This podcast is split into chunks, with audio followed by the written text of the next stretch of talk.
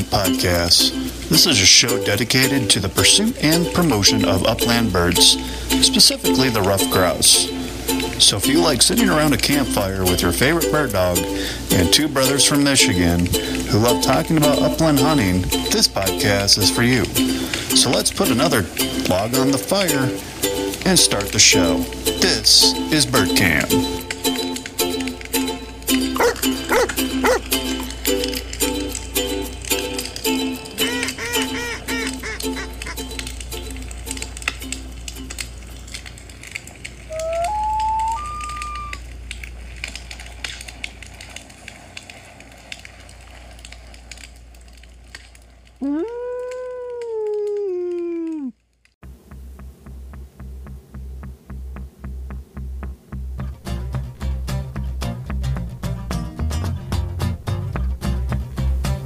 Today's episode, episode 6, recorded October 21st, 2020, Kevin and I are going to review our official 2020 Bird Camp primary results, talk about some different experiences. We recorded a story at the Rainy Campfire about Kevin talking about a quick stand story from a few years ago that's very entertaining. We're also going to talk about early results and preludes to other shows, and we're going to talk about some user feedback. Well, let's get it on. Put another log on the fire. Here comes episode number six.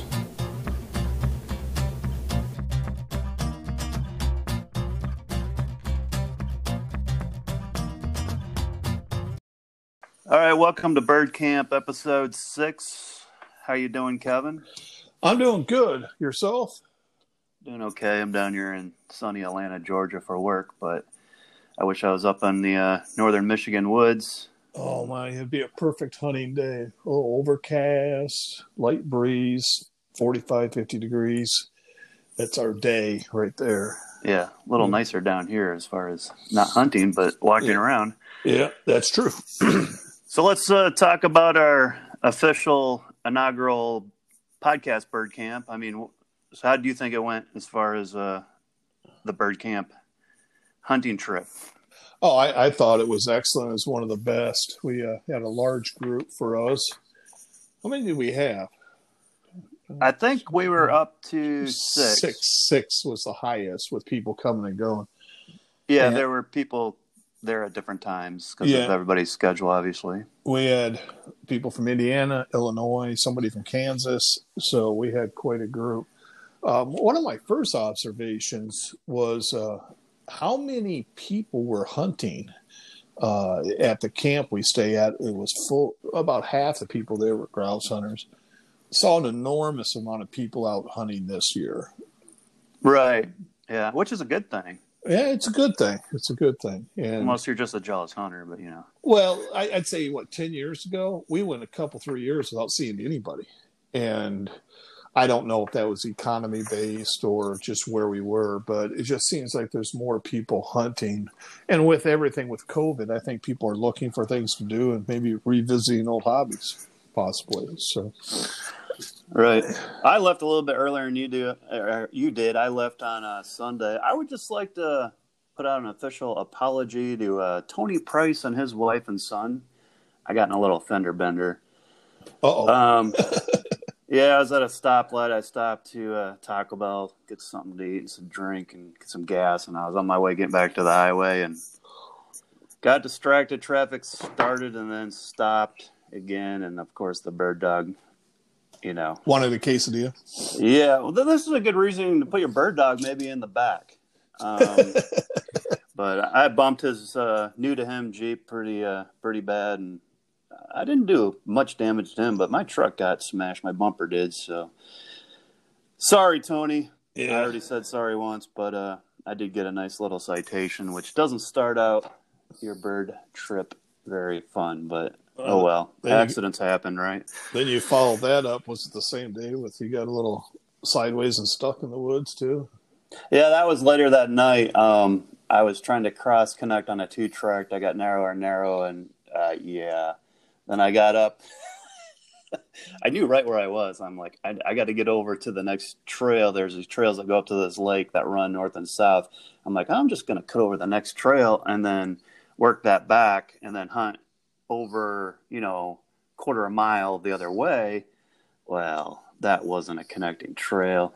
Got in between these uh, groups of trees that got narrower and narrower, came around a corner. I'm in four wheel drive, and all of a sudden, as I come around the corner is a blind curve and I was just stuck. Oh no. And I had to do the 20 point. I had to get out of my truck like three times. Nice little scratch down the side of my truck, some more damage. But I was able to get out. Um, bird dog was a little worried. Didn't know if we were stopped hunting or what was going on, but she was a little worn out by then. But she got into that right before that. Um, I think we did have one flush. Um, it was off in the distance um, because she was nosing around and um, and then we both heard at the same time, looked, and it was quite a ways away. She did run over there, but by the time I got over there, there there was nothing. I didn't bump it again. But then later, I actually saw up ahead in the trail a group of turkey, and she got into that. She almost set herself a Thanksgiving meal. Nice. But uh, yeah. turkeys got away. It was cool, yeah. cool to watch. She looking at you, shoot him, shoot him, shoot him. Yeah, I'm like, I can't, yeah, I can't, I, I can't. I don't really have the permission to do that. well, I, I got to send a shout out to our hunting party, and we'll go with the nicknames just to protect the guilty because it was a lot of guilt going on.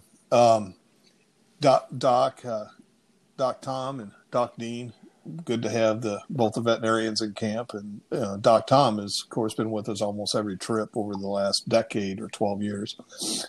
Uh, G and Big A were there too, as well as yourself. I, I thought it was a stupendous, just a wonderful experience. A little slow on birds at the start, and then it reached a epic peak, you know, where we were in them a lot. Um, of course, I had left by then. Yeah, you know, everybody had different schedules. I, I, was the fortunate one, the fortunate son, as they would say in music, and I was there the whole time. Um, I um, the birds were good. I have gotten smarter in my old age, and I, I tend to send one walk a day out or one every other day. I tell you what, I came back feeling pretty good. The only issue I had coming back is I hit the first rest area trying to figure out what smelled in the truck, which brother, you know what it was, and I don't want even want to talk about it because dang, those tennis shoes are ruined. But um, I don't know why you did that. I just pulled the wrong valve because I had my glasses on. I couldn't read it. But anyway, let's just say we dumped something on the ground we shouldn't have. But um, I uh, I was sitting at that rest area going, why am I going back? You know, I have that once in a while. Why don't I just stay here? yeah, sometimes you just got to go back and do laundry. I, uh, yeah. Oh my god! I brought everything out of your camper, all the sheets, the pillows, and everything. I did laundry for two days, and most of it was my stuff, but it was uh it's it's the end of you know the hunt but we're not done yet this year i don't think we got some more no uh, i got some significant time off in november so i'm hoping to get up there again um, it's a, I'm sure you are as so well. So is it wrong to not get a job so you can hunt more? I, I don't think that's wrong. I, I, I think your job is hunting podcasting at this point. Podcasting, writing, hunting, and taking guys and kind of guiding in a way, right? So Right. Yeah. There yeah, you go. Yeah. Be a be a guide. Yeah. So so our group, you all owe me money for the guide services. So send it along to Kevin doesn't want to get a job.com. so, yeah, you could just use our Patreon account. There you go. Yeah, it filters through me. Yeah. There, there you go. No tax implication for me. I love it, brother. but, um, I, I, just want to shout out to the guys. I, I haven't talked to everybody, but boy, everybody before they left was just like, this was the best year ever. Um, you always have ups and downs. Um, I got myself twisted in knot one night, night in a restaurant over my daughter something, but it, it, happens, you know. So, but everybody else, it. I, I just want to say that I missed one of the most open in front of you shots on Drummond Island that I've ever had. And Tom was right next to me. Tom is a great hunter. I love hunting with him. And I don't know how I missed. And uh, I, know my first shot I shot high because I was expecting the bird to flush up because he had an opening to go up. Right. Uh, it was he flushed right up in the trail. I, I, mean, it wasn't really a trail; we were kind of off trail, but it was an opening, and and then my second shot, I, I know I veered to the. I think I veered to the right, but Oh, man, that was a big bird. And uh, Yeah, I, I had two this year that, you know, I, I'm looking at up with my licenses. I clipped a picture out of a magazine. I'm looking at it right now in my office, and um, it's a old hunter. He looks like he's got a Stormy Kromer on, which fits to a previous episode. But he's crawling over a snow laden log with his English setter off this side of the log, and the bird's flush on the other side of the log, and the guy is like riding the log like a horse with his gun to- that's how it always happens. You're totally unprepared, you know. right. And I call it a sport of complacency. Doctor Tom and I, you and I talked about that on a walk. You walk, you walk, nothing, nothing, nothing, and the minute you set your gun down to pee or whatever, there's the bird. It just Well, yeah, hap- that's hunting. that, You know, that's grouse hunting 101. I mean, it's just so I uh I had I'll tell you three all real quick. One was I had walked by the bird and it was in some brush on the ground. It came up behind me about eight feet off the ground, uh, about eight feet behind me. Was this later after Yeah, I left? I think it was. Okay. I spun, and uh, you know I was in some brush, so spinning was a little dangerous, obviously. But I spun, but of course, by the time it got up, got some trees between me and it, I, I shot at it, emptied the Sweet Sixteen at it, but every one was below, above, behind, behind. All because of what I explained about this little picture, which I know our listeners can't see. Maybe we can find it somewhere, but I was not prepared. It came up completely behind me where I just walked. Um, the second one, not to embarrass two of our group, there's no embarrassment here at all, but we had stopped to turn around and everybody was peeing and doing what they do. And I set my gun down when I, before I set my gun down, I walked around a corner in the trail just, you know, to make, you know, it's a corner. So I looked down, nothing. Went back, was talking to the other two guys, turned my head because something caught the corner of my eye. 20 feet away, a grouse walked right out in the trail. Where's my gun? Six feet away, leaning on a tree. It's just every time. So I ducked down, pointing, you know, bird on the road, bird, bird, bird, bird, bird. Well, there was this long delay because I don't think they didn't see where I was pointing. I don't know. Bunch of shots, bird gone. And I'm looking afterwards. I'm kneeled down, so I, you know, get out of there firing away and I looked over and it's like if I had to do that this is this is grouse hunting. If I had to do that all over again, I would have waited for it to turn its head, taken one step, got my gun shot. But yeah. um But you, you never think of to have patience in that situation because it's always a three seconds of opportunity is usually what you have. right, it's just that uh, brief brief opportunity. And you mentioned missing the hunting with Doc. Uh, Doc is a Tom is a just a wonderful shot and a great grouse hunter. He's been Yeah, let's talk about his. Uh, what do you call that um, new place that we discovered in the Eastern Upper Peninsula? Not to give our exact position away, but you came up with a name for the nickname for the place. uh, foot in the uh, ass. no, no, no, no. You're going. I thought we were going Red Foreman. Oh, we're going red. Okay, we'll just go red. How's that? So Red Foreman 70. Yeah, that- yeah. the other guys weren't went the other way, so it was just you, me, and Tom there. And you guys were in front of me. I was the man in the middle. I had no shot. I was on the. I, I, was on the. Tom would have got shot again. Yeah. So Well, we shoot over him. I don't understand this problem because we can shoot right over him. You know, he's, I know we're both six two six three. He's what Yeah. seven, Yeah. five eight. he's almost a foot shorter than me. I'm a bit north of that, but No, I think he would have attacked me Yeah, if I had shot. I was on the far wing and a step or two behind, and two came up. Well, because of what? Because Maggie actually pointed Oh, at yeah. these birds and then took two more steps and didn't hold her point, which was fine because she was kind of narrowing where these birds were. I think because there was two of them there, There was two. she was Yeah. she was like, "Here's one and here's one," and then they went up. Oh, the first one went up. The first one went up, and it went Went went, behind you guys. Went really high up because there's these big pine trees behind us. I took off on a run to cover about 12 yards, which anymore takes about 30 seconds, and I didn't take more than three steps, and the next bird went up, and it I you yeah I had my back turned, but I think it went right up in front of Tom, didn't it? Maggie pushed it up in front of Tom. The one he Yeah. shot, you mean? Well, it kind of it went behind us. Oh, did it? because we were both turned to the first bird that flushed um, towards the pine trees from the way we just came, Um, you know, it kind of flushed sideways from us, I guess, on the trail. And then the other bird kind of went the other way, and then that's where Tom was and had the shot. It- they split up. They, they split up 180 degrees. Is the story, but And I thought that was kind of a classic area. They were, you know, sitting on a drumming log of a, a large pine tree that had fallen, but we were on a cut on a trail where it was strictly logged out, replanted pines, tall pines, hardwoods.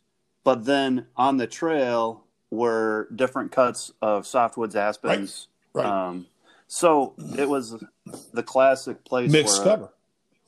mixed cover where two grouse would Right. be. Um, and it was just beautiful because the uh, the pines were a grayish, almost blue color once we chased the birds back. And then, well, Tom got one bird and we chased the other one for a long time and never saw it again because we think it got into the open pines and departed the area. Yeah.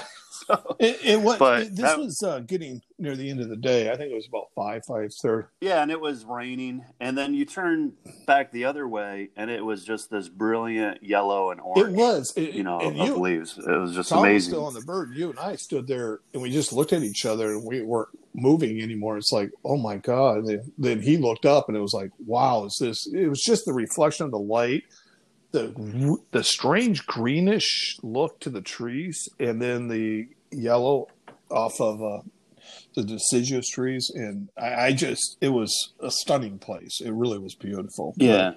I took some pictures of that um, shortly after we sat there and lost that bird, and I'll try to uh, put that on our website. And another random com- comment is I saw more bald eagles this year than I've seen in any one year hunting. Oh, I, yeah. I, I think I Yep. saw maybe 10 or 11. Yeah, there was one on Drummond that you and I missed, but the guys in the vehicle behind us, Yeah. they actually stopped and took pictures. Of I think, or they at least saw Well, it. uh, doc- Um, Dr. Dean and I kicked one up actually.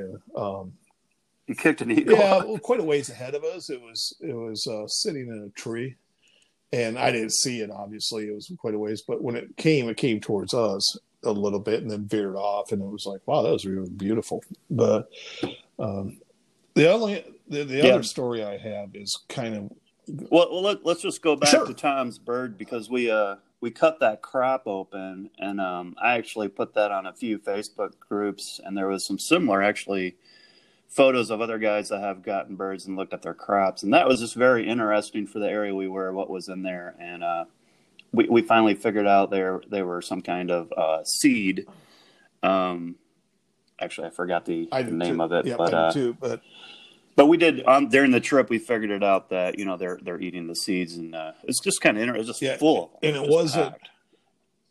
the bright green, we call them Russian olive leaves. It, although there was like one of those in there, and it wasn't berries; it was seeds. Now I don't know if they were seeds from berries. I didn't look into it very much. I was driving mostly, so I didn't have time to read the emails. But it, it was very interesting in that crop. It's not, and maybe because it wasn't what we would call traditional monolithic cover. It wasn't just aspen trees. I, I think uh, they're probably foraging for other things, and uh, it was very, the crop was interesting. It was a nice sized bird too. It was a good bird, and Yeah, it was. and uh, the funny part about those is I don't know how many dozens of times where there's been a shot. Tom is an excellent shot, Doctor Tom. I've shot and he's looked at me and I finally had to tell him at the fire this night. You know, I, I had a lot of basketball coaches try to teach me how to shoot. It didn't work. It- give up, Tom. I'm just a bad shot. okay, just give up. yeah, he's always our uh, our squad Yeah. point guy. He's a sharpshooter. Yeah, and the we always so- try and shuffle him there if we're not trying to get a particular person a bird. Uh, we we do have uh, we did have one person with us who has never got a grouse. This was only a second trip, and I was very disappointed and talked to that doc, and he goes, "Kevin, I had two wide open shots I should have had. It's not your problem." So that that was good. He was only there two days, so Let's talk about the unusual situation when we were hunting on Drummond Island. oh my, By the way, that was a beautiful morning drive to get over there, catching the ferry. Just a beautiful sunset coming up over the uh, Yeah, over that, the that, that was a little planned on my part. That's why we left so early. I wanted the guys to see that. We we went from St. Ignace to Detour to catch the ferry to Drummond, and the sun was coming up over Lake Huron. It was spectacular, wasn't it? It was great.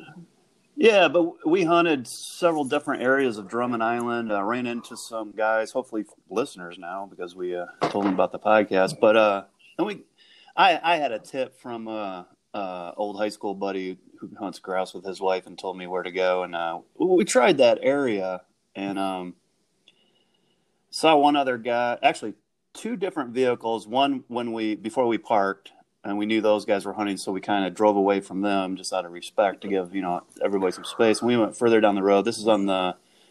I don't know if we should talk about exactly where we are, but it's from an island. Just it's say the north area. side. Who cares? the north side of the island, not in the gym. Um, but, anyways, we went down further and then we started walking, and there was an SUV there, and uh, we think that was somebody because I saw they had a Bell's Brewery sticker and they had a puppy in the vehicle. And they were out with their dog. I can't remember the breed of the dog, but I remember reading the sticker. I I heard him with his dog, and I kind of veered away because I split up. Go ahead, Kevin. Tell him why I split up because we heard this ruckus of screaming Well- dogs.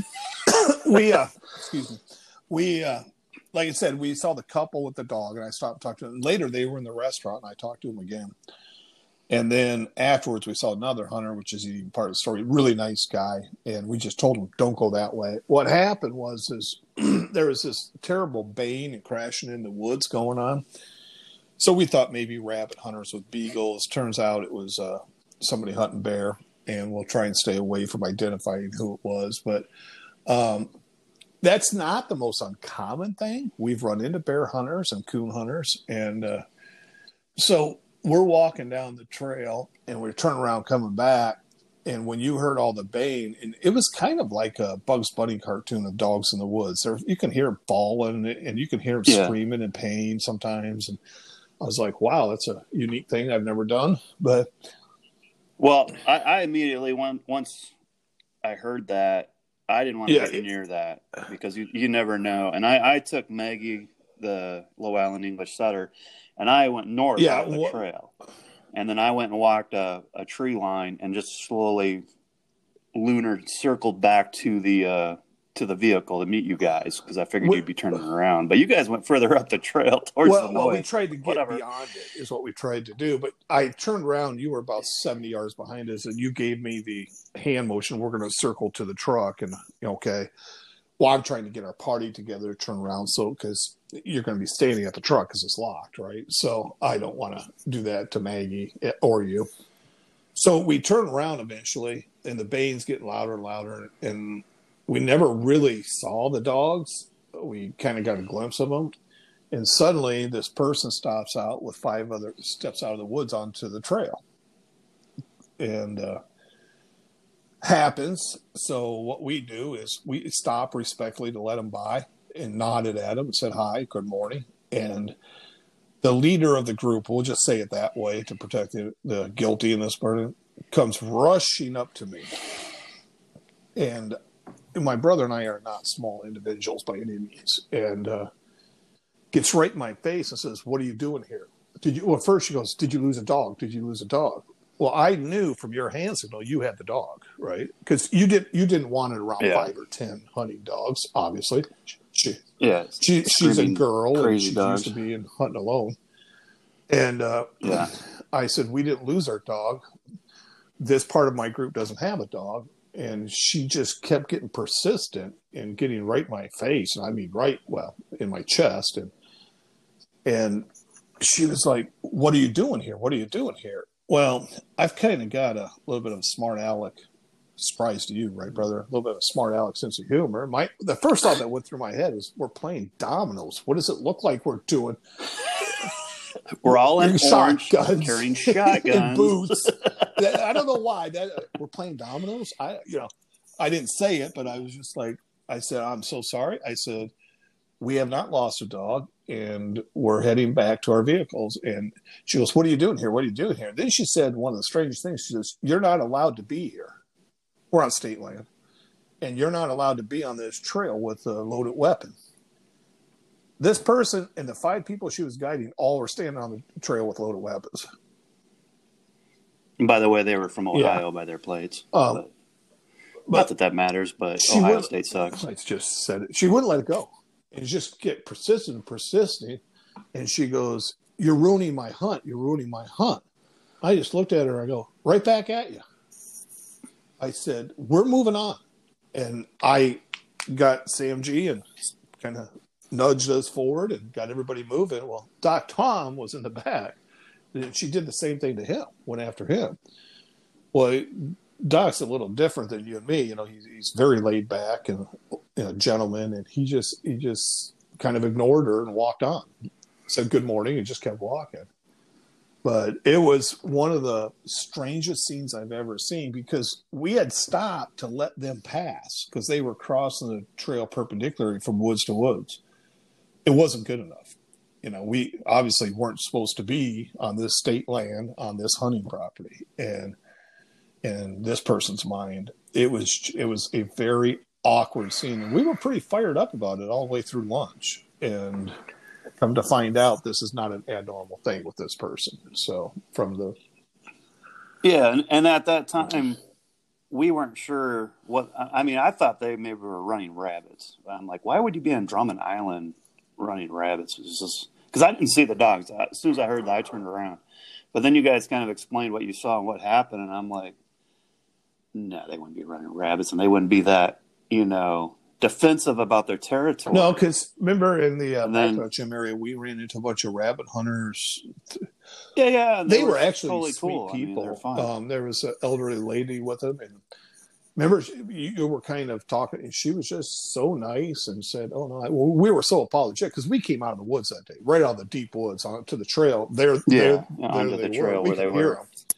And uh, she goes, "No, no, you have see the what this is." Three years ago, the lady was, no, you have every right to be here. I was like, we're, we're going to give you space and we want to let you enjoy your hunt. And we're sorry we ran into you. And she was like, don't you worry about it. And remember that? She was just so nice. And what we got on Drummond was the opposite of that. And it was almost conflictual. I was slightly worried that she, the person was going to lose their temper. And it's just the weird things that happen in the woods, right? Um, and and for you and right. me, this and is why we don't hunt the 13th and 14th of uh, November. That last few days, and it's nothing against right. deer hunters. We've both done that. You enjoy it more than I do, but we we do not want to have a conflict. And the woods changes right before gun season for deer, and so we don't want to be out there with all those people, right? So we just we just don't go with that. Yeah. But there's a certain yeah military calls that fratricide you want to stay away from yeah, fratricide. I don't. I'll have to look that word up. but anyways, yeah, that was just unusual, and she was kind of rude with her comments, and she's obviously out there making money, you know, selling her bear tag or something. But then we got back to the restaurant and kind of queried the uh, two employees they were there, and yeah, they're like, yeah. Yeah, she cray cray. so said. she's cray cray. But I, am just, you know, big A is bigger than we are. You know, he, there's two of us standing there over six four. You know, and I'm just like, wow, that's crazy to approach somebody with that attitude that's holding a large. Was she? You know, I wasn't there. Was, was she oh, yeah, small yeah, in statue yeah. or yeah. stature? Yeah, that, that doesn't really probably matter. Ish. So, no offense, you know, if somebody from that party's listening, we mean no offense. We meant no harm, right? And it's over. Yeah, and, and it's not like they weren't they weren't on private land, right? It was. We looked on the map. We got back to the restaurant because we're like, oh, maybe we were on her land, but no, we were definitely on well, state. And I'll say this, even though I use old maps and technology and land changes, you know, the state sells lands and buys lands. We are really conscientious about private property. Um, very. I think our party is excellent at that, don't you, Matt? I mean, just. yeah, well, I connected to the wireless there. I think I had internet, and I, I got onto my mapping program. I'm like, no, no, we oh, it, it, state land. That's miles. That's, that's a BS I mean, miles. yeah, not even close uh, to private. Land. I am. got. But then we we got into the gyms area um, after lunch, and that's where I missed my my perfect shot. And um, yeah, that was that gym area on um, Drummond Island. That's some good cover there. I, I, think we only had we heard a lot of other hunters and heard some shots later in the day. before it started to rain down on us, and we saw some guys, and um, oh, I, I, there's some bird activity. Yeah, there, my overall sure. impression as far as the birds was, w- I haven't seen this many birds, and maybe the ten year cycle's true because it's probably been ten years. Because we saw them everywhere we hunted. Sometimes it was only one flush, but by Thursday and Friday, we we were in the five flushes, six flushes an hour range all all day. Oh no, I counted. Oh, you think so? um, Tom and I keep track, as you know, and uh, so we were really, really pleased. The interesting thing is, we did not see hardly any Russian olive berries down on the ground. The leaves are there, but no berries. But the huckleberries seems to be their food source at least last week. Because anytime we got into huckleberry, which are the berries up in the brushy trees, and uh, that's where we were finding them. Um, you know, you always want to do over sometimes, sometimes in life, sometimes in hunting. To do it over again, we would have just went right to the huckleberries. you know, that's where the birds were. Yeah. And th- can I lead into the last story that you weren't there for? Sure. We are bumping birds off the huckleberries, and I will not mention where. You know, you know where I'm talking about. And uh, somewhere in Michigan, Somewhere in the Michigan. co- North America, in the United States and Michigan, there's the narrow, as far as we go. But uh, we were bumping them. There was two, possibly three, uh, and we were bumping them, and it was a little thicker for us than the huckleberries. There, was an open area, and uh, we had pushed them to the open area. I was on the far left, and Doc Dean was next to me, and Tom and Sam and Aaron, I think, were further down to the right. But I had, see, I have had so much experience. These birds corner you. They'll either sit in a tree or sitting on the ground, let you go by, and they'll get around your corner, and then you've lost them. And to me, it's a mathematical thing on a compass. You've got to narrow that compass down, right? Well, we had them. I I knew we had them. I was like, there are at least two birds in front of me. There's a big, kind of more open area. They're not going to stay there. It's too far to get to the other trees. They've and we were out about 80 yards from the last flush, and I'm going, they're right here. Because it was opening up and I could see the ground, I was watching the trees because they were tree bumping us, right? They're going from tree to tree every 60, 80 yards. I'm going, that bird's got to be right here. There's no other option. It's got to be right here. Well, I'm watching the trees. Well, stop, check everybody to my right, make sure everybody's lined up. I gave uh, Dr. Dean and Doc, the, whoever was next to him in line, I, said, they're, you know, I drew a circle in the air and pointed. I said, they're right here. I'm standing there saying, they got to be right here. There's no other place. We've been on them for 20 minutes. That bird came out of the tree, and I had checked this tree, stopped, and looked at the tree before because I always walk to my next opening. I walk 10 or 12 yards and stop where I have an open shot, walk 10 or 12. You see me do it. Yeah. It Was, was, was, in the tree up four feet above my head. It, Oh, it was high. it was eight, ten feet up in the tree. It came out of that tree, and I was no more than eight feet from that tree. And that bird came out of that tree and dove right across me, and I had to duck. When I say You should've hit I'm from the gun. waist, knees bent, duck down, if I had to do it all over again, I would have just put my hand up and caught it. It was that close.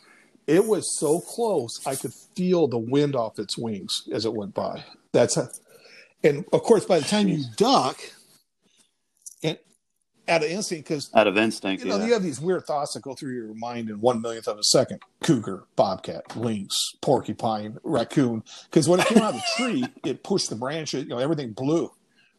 Yeah, line- Fullback, linebacker, pulling tackle. Oh, for me getting rolled at second base on a double play. You know, here comes the, here comes the runner taking your leg. out. Yeah. Well, I, I just I ducked. My hat kind of tipped over. That's how hard I ducked. My hat tipped down. I tipped my hat back up, took the safety off. The Sweet 16 barked four out of five times, and it was behind, behind, behind, behind. Well, crap. you could. I Oh. never got fully adjusted from you know almost going down because this is a true story. And it's true because Dean saw the whole thing, and so did Tom. They saw the whole thing. And Tom told me later, Doc Tom told me later, he says, That's the one time I wasn't thinking, Kevin, you need to shoot. I was thinking, Kevin, you need to get off the ground.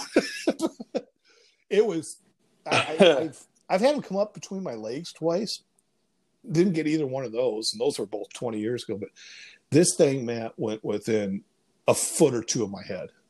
And my question is, is I stopped particularly 10 yards short of that tree and looked at the whole tree and walked up next to it. I'm good.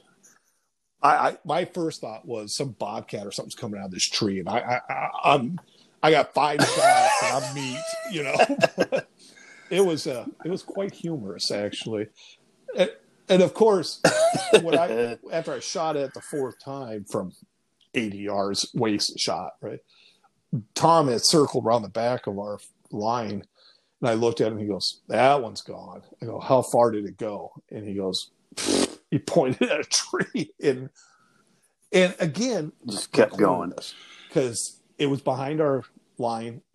When it did that, man, it, well, what a smart bird! Distract the only hunter that has a shot at you, and then gone. I said, "How far it flew?" He goes, "It's at that," and it was a hundred or more yards away on private property. Ironically, we, yeah, you know, oh, because you guys are edging where where I'm talking about. Yeah, think if you would have had Maggie with you. If we would have had uh, Maggie Thursday earlier. and Friday, I think we would have got more birds than we got for sure. I don't think there's Tom and Dean. Everybody was talking about it after you left at the campfire because we were into them so heavy, and there was at least a bird everywhere we stopped I think Maggie would have done very well. And I, th- I think you know, it's just yeah. like the picture that hangs above me. It's just there you are, unprepared. This time the bird got you instead of whatever you're looking at, or sitting on a log taking a break. And I, uh, I just, I just, right. I should have had that one. Had another one come up on the ground. I walked by, probably 20 feet behind me, and that was a tough shot because I had to spin the opposite way because there's people on the other side but when I got the first shot off, it was the prototypical 20 yards out, full profile, bird raising. And I knew as soon as I shot, I was low. It was just like, crap. You know, you only get one of those a year, probably, right? So that's like, ah, even though I had to turn yeah. into a pivot, it was right there. But so those are a couple of our stories and then we went up to uh, some HAP areas in the uh, eastern UP and did tried to do some sharp tail um, hunting. Well, that's, that's a different type of hunting, and we we've got this party of guys right. so ingrained into ruffed grouse hunting that that you and I understand. I grew up doing it. Sharp tail hunting. I mean, you you almost want we scope. You know, we want to see them out in the field, because otherwise you're walking forever yeah. and there's no birds there. And uh, maybe that's wrong. Maybe somebody will tell us differently. But we covered a couple HAP areas last week, didn't see a thing. And um, unfortunately, because uh, we're the only two in that group that's gotten a sharp tail, I believe. So. Yeah, that one field that was a really wet field yep. with an old creek and then a swampy area. You know, we heard crows oh, we, back in the woods. We saw a bunch there. of turkey there too. Um, a lot of turkey. Yeah, so I thought maybe you know they would come out of that, that creek area. That's where I was walking, yeah, running that, Maggie back and forth. and, funny. Yeah, nothing. Brothers, uh, Matt's dog Maggie likes to lay in puddles. It's always been her thing. We'll be hunting along. She'll get ahead of us, look back, and she'll go in the puddle, lay down, and she likes it's her spa time. time. We're walking that HAP, and we have we're on both sides. I think you and Maggie were on one side, and the rest of us were on the other side of this creek, you know, with the overgrown hay around it. And she's having a ball down around it, and I'm thinking, you know, I know these creeks from growing up here. I, I, I wonder if she's going to be okay. And right as I was thinking, I heard sploosh she went all the way under. Oh, yeah. she, she, went all the way under. She was not happy. She wasn't too happy after that because it was cold. She was a girl dog. She came up shaking and looking at me. It's like I didn't do it. Get off of me, dog. but no, it was. Uh, I don't know. What were your thoughts, man? I thought it was an epic trip. Good food. Uh, the food at the campground was phenomenal. I thought. Oh yeah, those guys stopped. Yeah, there's, what, there's Jones, a pork producer Michigan? Jones, Michigan has uh, a retail site just south, uh, half mile south of the main corner. Um, yeah, they uh, brought yeah. some pork up. And that actually, was delicious. Used, um, they cooked that over the open fire, and unfortunately, our camper didn't provide the best Oh, utensils and it was wonderful. seasoning and everything, but So we did it was still at they still made do with it. chops Really good. night, and then we did brats from the same place. Well, the uh, the pulled chicken uh, Mexican stuff your uh, your wife left us. We didn't know what to Oh, do. you guys ate I that? threw it out Friday. We came back and had a sandwich at the trailer, trying to eat some of that food up at the camper, I should say. And I threw out to uh, Big A. I said, "Hey, man, uh, what do you think we should do for because you and Sam had both left and it was uh hey I got this stuff. And we started looking around. When we stopped at the local store and picked a few things up. We had Mexican night on Friday night and man was that good. Oh my god. I mean hats off. Orange hat off to your wife. Uh, what a delicious dish. So we uh we it was leftovers. Yeah, that was actually leftovers. but you know, we, we we put all the side dishes with it to make it a full. We set up the whole one whole picnic table as a Mexican buffet, and it was wonderful. So we we eat like kings. There's no doubt about that. Um, here here's one that you don't know. Um, how far do you think uh, uh, Doc Tom was watching? How far do you think we walked? oh, he recorded it? I don't know. Um, I was averaging We used- seven to eight miles a day. Um, We Sunday, Monday. we went from Monday afternoon till Friday, So- almost dark. Basically, Tom had 35 miles total. Total. Oh, that's total Um, over those we days. figured the walks I sat out, and I did about 28 or 26. So, you know, I I can say this: uh, legs felt good, didn't have any problems coming back, but by God, that's a marathon, literally. Yeah, it's a lot of walking unless Che- you're a cheater and on an Cheater. ORV like Uh, we see some people do. Well, unless you're handicapped, uh, that's Yeah, obviously that. allowed. Yeah. I wonder how you do Whatever. that. That's an interesting topic. But uh, what do we got coming up on the future episodes? Well, first of all, um, we got around the campfire, and uh, I was able to make one recording that turned out okay. I actually did a few, and uh, a couple of them didn't turn out too well, but uh, I was able to edit out um, some background noise because it was raining, and uh, you, you know, you get five, six guys together. There's a lot of coughing, laughing going on, because plus we all had COVID. Don't so- say that. um, let's get political. So, um, I have the quicksand stories, what I call it, that you shared. That was I, it was hilarious when you told it, um, and all the other guys thought it was funny too. So I'm gonna go ahead and play that, and then how about we come back and we'll do a closing segment because we don't have any guests on this show. This is just talking about our um, time up north hunting. So I'm gonna go ahead and uh, just go right into that, and we'll play that, and we'll be right back with you. Batman Quicksand. Doc and I, about three years ago, are out about 20 miles west of here. A place we've been many, many times. We've kicked birds there. We go down the, t- in the roads up top, and then there's like sand, and it's probably 200 yards, and then there's this beautiful aspen tree line. It goes down into a swamp and then down into the Manistee River. I think it's Manistee. So we're, we're walking along and we start bumping this bird. Bump, bump, bump. Well, there's a deer uh, deer hunter trail that goes back to his blind that goes along the swamp.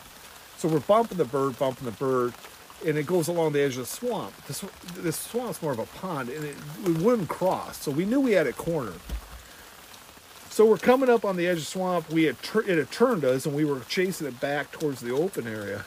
And I just said, just said, Tom, we need to either go left or sh- or straight left because we're getting too close to the swamp and it, it can get dangerous. I said, so just he goes, well, the bird says. I said, you got to go left because. So an experienced hunter knows when you're in that situation, you walk in the previous guy's footsteps. Now the issue with this is Tom is about thirty percent of my size, right, and he's in front. I had just said this, didn't I, Tom? Oh yeah, I just you did. two steps later. You had to remind me. as I'm looking for his footprint. Now that's kind of hard to oh, do when it's size 13 versus a size 7, right? I brush a tree. Wait, it's nine. I just- seven. Brush a tree. And when I brush the tree, I miss his footstep by four inches. Before Tom turns around, I'm down to my thighs and being sucked down. Now, something in my outdoor experience told me, I don't know if I saw it on a TV show or what, is turn your gun sideways and put your arms on it. And that's what stopped me. He turns around, and it must have been a startling experience for Doc because he's like, What happened? You know, I'm this tall now. I also got a hold of a little branch about the size of my little finger. And so I'm holding this like this. Tom goes, What happened? I go, I'm in quicksand. So he starts to walk over. I'm like, No, no, no, no, no. Well, he stops, turns his gun around, puts his butt out, and I'm standing there. And I don't, Don't pull the if you've never been in quicksand, it is powerfully sucking you down. It's just pulling you down.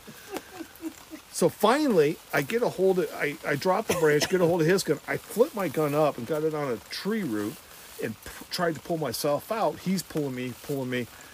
Three minutes, pulling, pulling. I come out, no boots and missing a sock.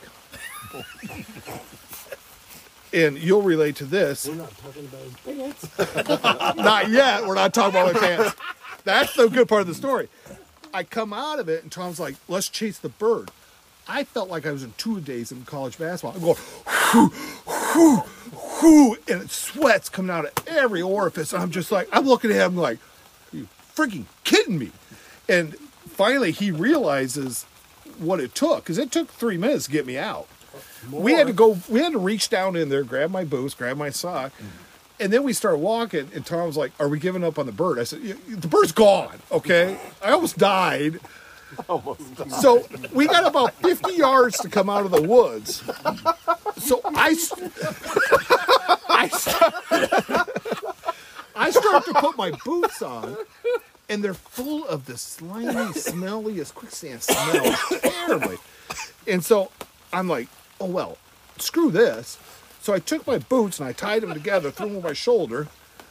My pants have the slime right up to here. Of course, then you start having the worries going, that's too close. You know, right?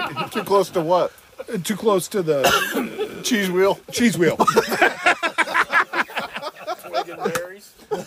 So I got one sock. I put my boot. I take my other sock off. It's black. I take it off. I take my pants off and I tie them up. And I had, I had some stringers. I would tie it to my belt. So to now my you're running in your tidy whities. That's a Comes the. DNR. we we come out of the woods 50 yards later. I have my boots over my shoulder. I'm, I'm trying to get the pants to get the mud off of it through the sand. I thought I'd just drag them. We're walking out. We come out of the woods, and 200 yards up there is a main road across these the sand area.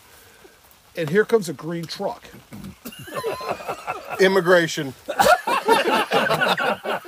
I look at Doc and I go, I only have one thing to say. If that's the DNR and they turn down here, I'm just going to keep walking by him and I'm going to say, I have no explanation for myself at all. The car turns in, the truck turns in, backs back out, keeps going. It's just a green truck, I guess. So we're walking up there. And Tom's like, that's funny. No explanation. I said, why would he even stop talking? I'm in my underwear. it's like 40 degrees. I'm in my underwear, dragging my pants behind me. He's carrying my gun. And here's the kicker. we get No, I'm carrying. we get from here to that camper 50 yards away from the truck. He's in front of me because I'm barefoot. He stops, turns around, and goes, because I'd given him my keys and wallet and everything. He goes, he holds my keys up and goes, Should I have gone and got the truck? I'm standing there looking at him. I go, I'm done.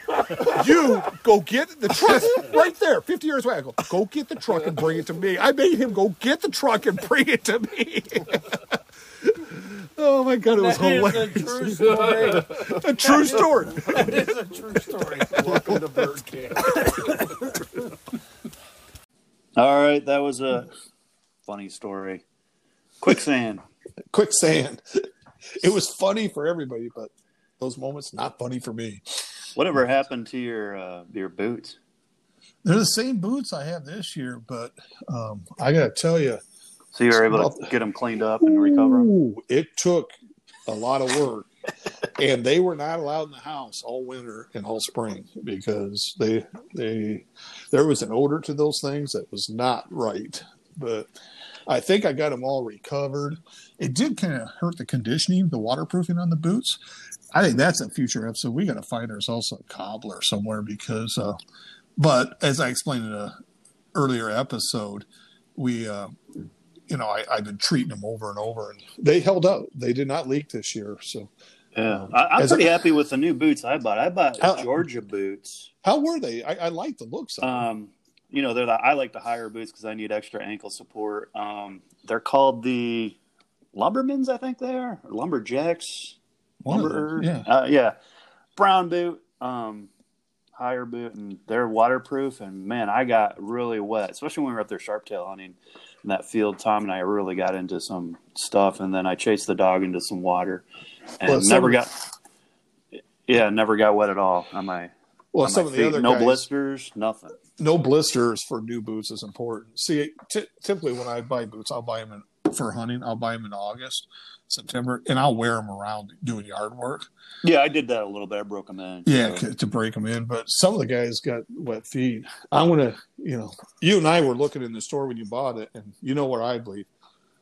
Water resistance means you're gonna have wet feet. Waterproof means you're gonna be okay. So, Right. but what's what do we have coming up on uh, King? Well, let me just ask you something. Sure. Was that same quicksand story? Was that the sock story where Tom saved you with a pair of socks, or is that different? No, that was last year. That's a different story. How's that one go? Because I Oh. had I tried to record that when you told it, and I lost. I didn't lose it, but you just can't. Oh, that, that, that's a quick story. We uh, we the first place we stopped this year. You know what I mean? On the West Ridge, if that helps you. Lower. we- Uh, the very first place we stopped after we had our pasties. Um, this year. oh, yeah, I know what you're talking about. So we walk in there, and it's not a big walk. Um, it's a good first walk because it's half mile, mile. And we showed you the spot. We blew three gr- rough out of there. Uh, Tom knocked one down. I, uh, Sam and Tom both saw that I, I got one, but we didn't have a dog. We couldn't find it. We found the feathers. It was gone. But so we started chasing the third bird, bumping it, and it went around to the left there, and we got back there. We lost it. Realized, you know, here it is. I told Sam, I says, you know, it's only like 200 yards, you know, to get back to the trail. It's like 100 yards. And I said, what do you want to do? You want to backtrack the half mile around or cut through the 200 yards? Well, I have a rule with all these guys I taught to hunt. Don't ever go in a tamarack or cedar swamp. It's not, oh, bless you, not worth it. Stay out of the uh, tamarack cedar swamps. Well, we cut right through it. It. And it damaged my boots and Sam's again.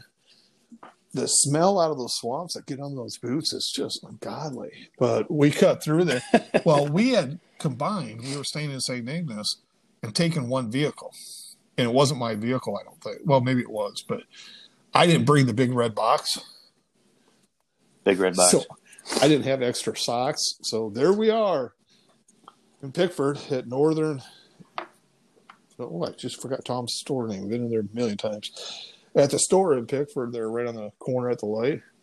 I walk in and it says, Tommy, I need, because I we know the owner, he's been on the podcast. It's like, Tommy, I need new socks. He just looked at me up and down and went, Walk through the swamp, didn't you? yep. Because that was so bad. It wasn't my boots was leaking; it was going over my boots and into the you know boots. So, um, I was really upset with myself last year that day because I know better to go in there. It was dumb, but anyhow, so that was that story. Sweet. Yeah. So upcoming episodes, we have um, a taxidermist coming on Excellent. who who agreed to do, uh, and he's located uh, kind of near Jackson, Michigan, central southern Michigan. Um, but he does not only birds, but he does All big, big, all the way up to Um, big game.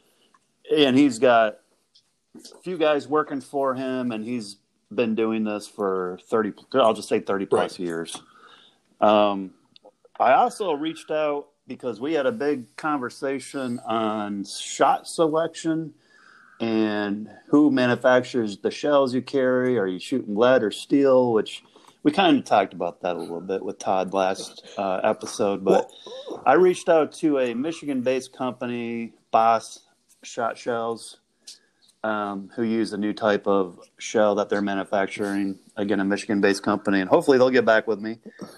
And then you reached out The- to We we've talked to some of the local uh, biologists um, too, and I apologize for not knowing their names. They were both great. One from Newberry, one from the Sault Ste. Marie DNR office. Good guests on the podcast, but they both recommended we talk to the state bird biologist who focuses on grouse and woodcock. And we have a confirmation. We haven't set a date yet, but it's coming soon, and we're going to spend some time um, the two scientists that were with us on our trip really are into that. You know, they, they want all the science on the birds, obviously, and we have lots of questions to ask them. And please, if you have questions and you're listening to the podcast about grouse or even woodcock, we are going to have the state biologist on, and it's the time to ask. Yeah, so if you have uh, questions about for the biologist or um, anything concerning uh, ammunition, such as uh, maybe uh, if we can get Boss on the show and then we can ask them specific questions, um, you know, because we went into that last episode on kind of lead going away. Steel has its plus and minuses, um, but then these new shells that are uh, very effective, um, but you know a little bit more uh, financially into it. But you know that's that's a conversation for this show. Okay, great. Um, and then anything on taxidermy, on uh, like what to do if you, you get a big bird, or just maybe even you know differences in woodcock, roughcuts. Any questions you have for a taxidermist, let us know. Um, we always follow up at the very end of the show, and I announce how to get a hold of us either on our website or via email. So, uh, uh, or our Facebook page. So just feel free to shoot us some uh, some questions, and we'll be happy to ask them. And then also, if anybody would like to be on the podcast with Kevin or I, or just even independently by yourself, um, we, we would love to have uh, a co-host or a guest on to tell some of your experiences this year or even in the past. Um, right, Kevin? Or No, I, anything to add to that? I, I, I've got some interest from uh, Scotty, our former hunting partner that we've mentioned on this. Um, he wants to do that, and I think it'd be awesome because we uh, haven't hunted with him in a decade, probably. Um, the the other one is, I'm just throwing this blindly to you. We may want to, uh, like when the state bird biologists come on, maybe we have Doc Tom come on with us if that's possible. I don't know technology if it's possible. It'd be interesting to have you know, listen to them talk about the science of birds and whatnot. So just yeah, we can do that as long as everybody's schedule works out. that's, That's the hardest part. of That's. I, you know, I do a lot of that in the background. You do the engineering and some of that, but it's the hardest is getting everybody's schedule aligned. So, um, but no, those are three great ones. But we need, we really would like topics. That's what we need for this podcast. Yeah, so throw us any more And if you wanna ideas. Call us up Um, and say you're amateurs. You don't know what you don't know anything about bird hunting. you guys should just stop. you're hunting the wrong cover completely or whatever. We, you know, we're not looking to for an argument, but we we would love to hear different opinions. It's a learn. Yeah, we're definitely not the pros. We have experience, but to be an experienced grouse hunter, you're usually 80 years old and have done it. Well, I've always right. said this, and you've heard me say this many times. My fear is I'm going to be laying in a nursing home on my deathbed at 80, which frankly isn't that far away from me, and I'm going to suddenly bolt up in bed with you sitting there, brother, and go. I just figured it all out. Thunk. Then you're going to hear the flat line. Then a, then a grouse will be outside your window flushing. I just figured it all out. Oh, beep, done. You'll hear a Dum, drum dum, and a flush. Less than a year. You're- you're- yeah, you'll go, oh, my brother died the right way. He just figured it all out. Too bad he didn't tell me. Uh, Yeah. But it's good. And you and I are going back again, I think, right? We have to go retrieve the camper. So, well, Oh yeah, I gotta get that thing out of there before it gets too cold. And um, I, I hope to get up there at least once, maybe twice. I know my wife wants to go. She doesn't like going out in the woods carrying a gun and hunting. It's not her thing. But maybe uh, that might be just a side thing I do by myself. But you and I got to get up there at least one more time uh, for a few days because uh, from where you guys got hot, and the birds isn't far from the camper, so I definitely want to get back in there. And uh, I did talk to several groups around the camp and other places after you had to go to work, and um, it was uh, mixed results. You know, we're seeing we're getting like one a day for the whole party. Well, everything changed, and the day it changed was Thursday, and I I haven't seen this even all the places and the weather we've on it. About every 15 minutes, the temperature would go up and down 10 degrees. You'd be too hot, you'd be too cold. You'd be too hot, you know, it'd come out, okay, I'm overdressed. And then 10 minutes later, 20 minutes later, it's like, holy cow, it went on all day. Was that a weather Oh, system yeah. that was It going was through? the- You think, or that hurricane or something? I don't know what it was. oh, the end of that Right. tropical depression But delta? that seemed to bring all the birds out. That was just a weird weather thing. And it went on all day, and we were all saying it because people were shedding clothes, putting clothes on. And, I mean, every, every 20 minutes. Right. It was, And then I, I was getting really frustrated Sunday when I was up there by myself, and Monday before you guys got, I met up with you guys, and that was right before the end of Delta was rolling through, and I was getting nothing. So I wonder if that had something to do with it, or it could be okay, just me. here, here's know. the impossible task. But- Who would know that? Maybe the bird biologist from DNR? Somebody, because it had an effect. I mean, it was just night and day. You know, walk, walk, walk, walk, walk, Yeah. see a bird in the morning, bird in the afternoon. This was boom, boom, boom, boom, boom, boom. And, you know, I, I hunt 16 gauge.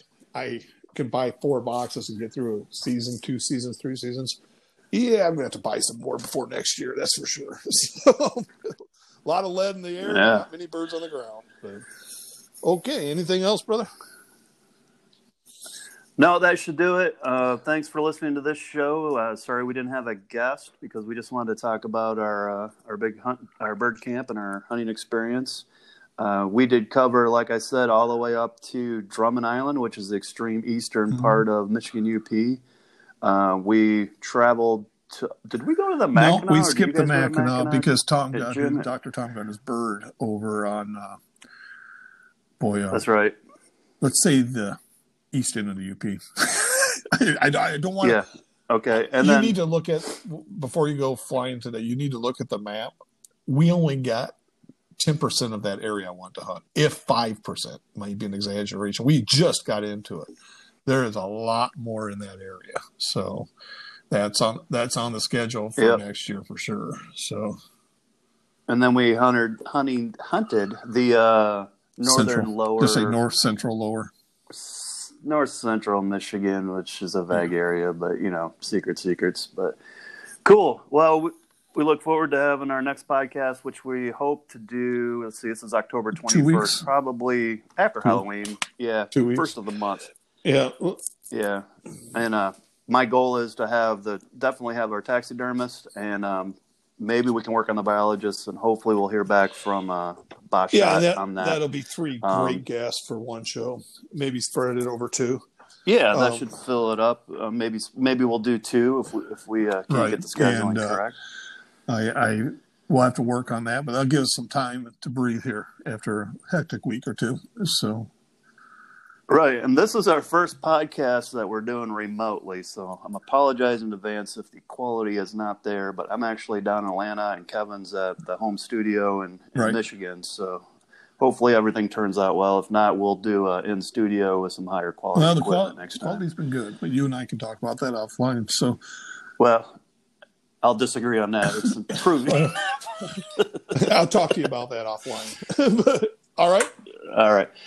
All right. Well, thanks for listening, and I'm gonna follow up with uh, the conclusion on how to uh, how to get in in touch with us, how to contact us. Thanks for listening. Thank you for listening to the BirdCamp podcast. If you'd like to get a hold of us, check out our website www.birdcamp.net. Also, our email is linked through there. Our email is mi.birdcamp at gmail.com. We also have a new Patreon site to help us with the support of running a podcast. We would appreciate any support. That's at www.patreon.com forward slash birdcamp. We have different donation levels set up as little as $3 a month. $5 a month will get you a birdcamp sticker. and $15 a month, which will give you a sticker as well as a gun cleaning towel with the Bird Camp logo. Thanks again for listening. We'll see you next time at Bird Camp.